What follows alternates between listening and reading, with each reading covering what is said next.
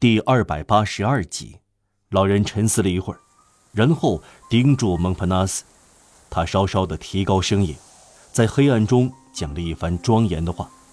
加弗罗什没有漏掉一个音节。我的孩子，你由于懒惰，却去干最辛苦的营生。哈，你自称还闲逛，还是准备干活吧？你见过一种可怕的机器吗？叫做亚基，对它要小心，这是狡猾和凶恶的东西。如果它咬住您的衣襟，您就会整个卷进去。这机器就是游手好闲。现在还是时候，赶快止步吧，逃走吧，要不然便完蛋了。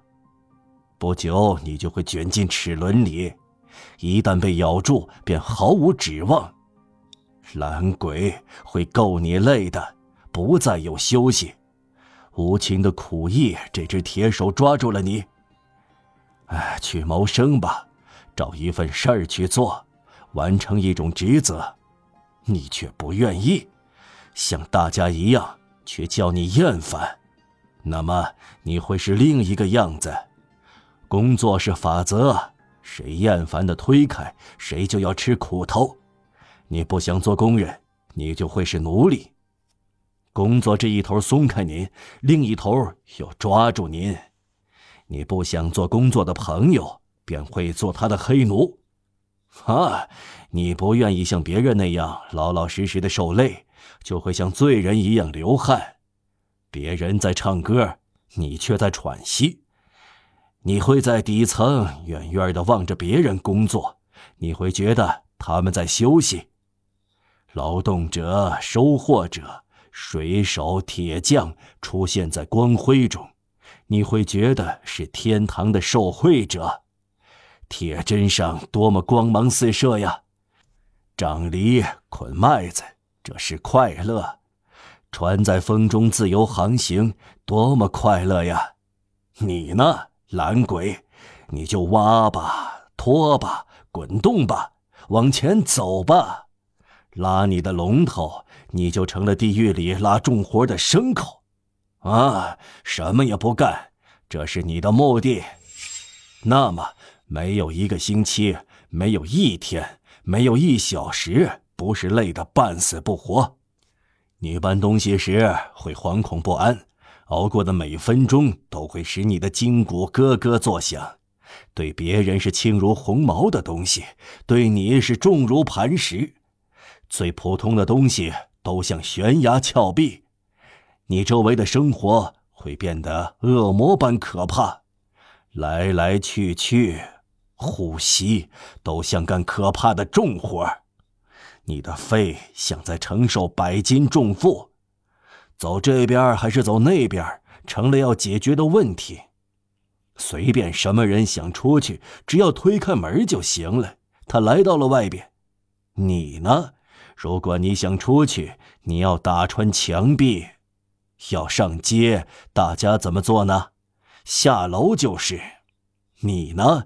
你要撕破床单一段一段的拧成绳子，然后你跨过窗子，抓住绳子，吊在深渊上面，而且是黑夜，狂风暴雨，飓风袭来。如果绳子太短，你只有一个办法下来，就是摔下去。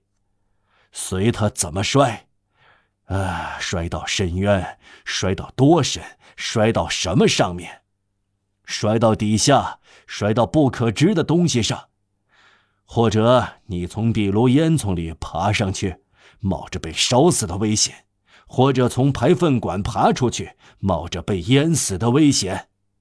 我不用告诉你，必须掩盖挖出的洞，必须一天二十次取下石头。又放上去，必须将灰泥藏在草垫里。面前有一把锁，市民在口袋里放着锁匠制作的钥匙。你呢？如果你想进去，你就不得不造出一件可怕的杰作。你要弄到一个大铜钱，切成两个薄片儿，用什么工具呢？你自己创造出来，这是你的事。然后你要挖空两个薄片儿。小心别损坏表面儿在边上刻出螺纹，能够紧紧的合起来，像底和盖儿一样，上下两片拧起来，谁也看不出来。你受到监视，对看守来说这是一个大铜钱儿，对你来说这是一个盒子。你在这个盒子里放上什么呢？一小块钢片，一段表的发条，形成锯齿形。这是一把锯子，这把锯像大头针那么长，藏在铜钱里。你可以用来切断锁舌、门插销、锁柄、窗上的铁条、腿上的锁链。这个杰作做成，这个奇物完成。这些艺术灵巧、巧妙、耐心的奇迹制作出来之后，如果别人知道是你干的，你会得到什么回报呢？关黑牢，这就是前景。懒惰、享受，这是多么可怕的悬崖峭壁啊！无所事事，后果不堪设想。你知道吗？依靠社会物质，游手好闲的生活，做个无用的人。就是有害的人，直接通向苦难之底。想做寄生虫的人要倒霉的，他要变成一条虫。哈，你不喜欢工作，啊，你只有一个想法：喝得好，吃得好，睡得好。你却会喝水，吃黑面包，睡在木板上。手脚还要锁住，夜里你会感到锁链冰冷彻骨。你砸碎锁链逃走，很好。你在灌木中爬行，像林中的野兽一样吃草。你会重新被抓住，于是你在地牢里关上几年，锁在墙上，摸索着找水罐喝水，咬一口连狗都不想吃的劣质黑面包，吃虫子先咬过的蚕豆。你变成地窖里的鼠妇。啊，可怜可怜自己吧，不学好的孩子！你年纪轻轻，断奶还不到二十年，你一定还有母亲。我恳求你听我的话，你想穿黑色细呢衣服，薄底儿浅口漆皮鞋，烫头发，给卷发涂上香喷喷的发油，讨女人喜欢，显得漂亮，你却会剃光头。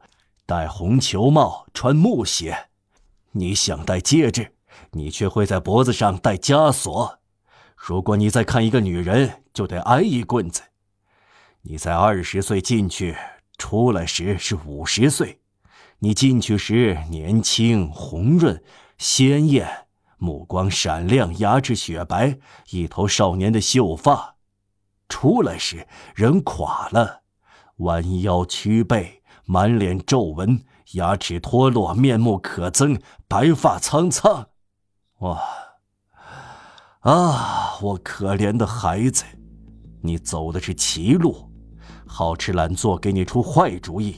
最难做的工作就是抢劫，请相信我，不要做懒鬼这种费力不讨好的事。做一个坏蛋，这并不舒坦，不如做正直的人来的自在。现在你走吧，想想我对你说的话。对了，你要我给你什么？我的钱袋，拿去吧。老头放开蒙帕纳斯，把钱包递到他手上。蒙帕纳斯掂了一下，然后像偷来似的，机械的、小心翼翼，轻轻地放进礼服的后兜里。老头说完这番话，做过这件事，转过身。又静静的重新散步。老傻瓜，蒙帕纳斯喃喃地说：“这个老头是谁呢？”读者无疑已经猜到了。蒙帕纳斯呆痴痴地望着他消失在暮色中，他的凝望对他来说会倒霉。老头走远时，加弗罗什走近了。加弗罗什向旁边看了一眼。确认马波夫老爹可能睡着了，始终坐在长凳上。然后，流浪儿从灌木丛走出来，在黑暗中爬到一动不动的蒙帕纳斯后面。他一直这样来到蒙帕纳斯身边，没有被后者看到和听到，悄悄地把手伸进黑色细呢礼服的后兜，抓住钱包，收回了手，又爬起来，像水蛇一样逃到黑暗中。蒙帕纳斯没有任何理由保持警惕，他平生第一次思索，什么也没有觉察。加弗罗什回到马波夫坐着的地方，把钱包从篱笆上扔过去，撒腿逃走了。钱包落在马波夫老爹的脚上，声响把他惊醒过来。他俯下身，捡起钱包，莫名其妙，打开来看，钱包有两格。其中一格有些零钱，另一格有六个拿破仑金币。马波夫先生十分惊讶，把钱包送到女管家那里。啊，这是从天而降的！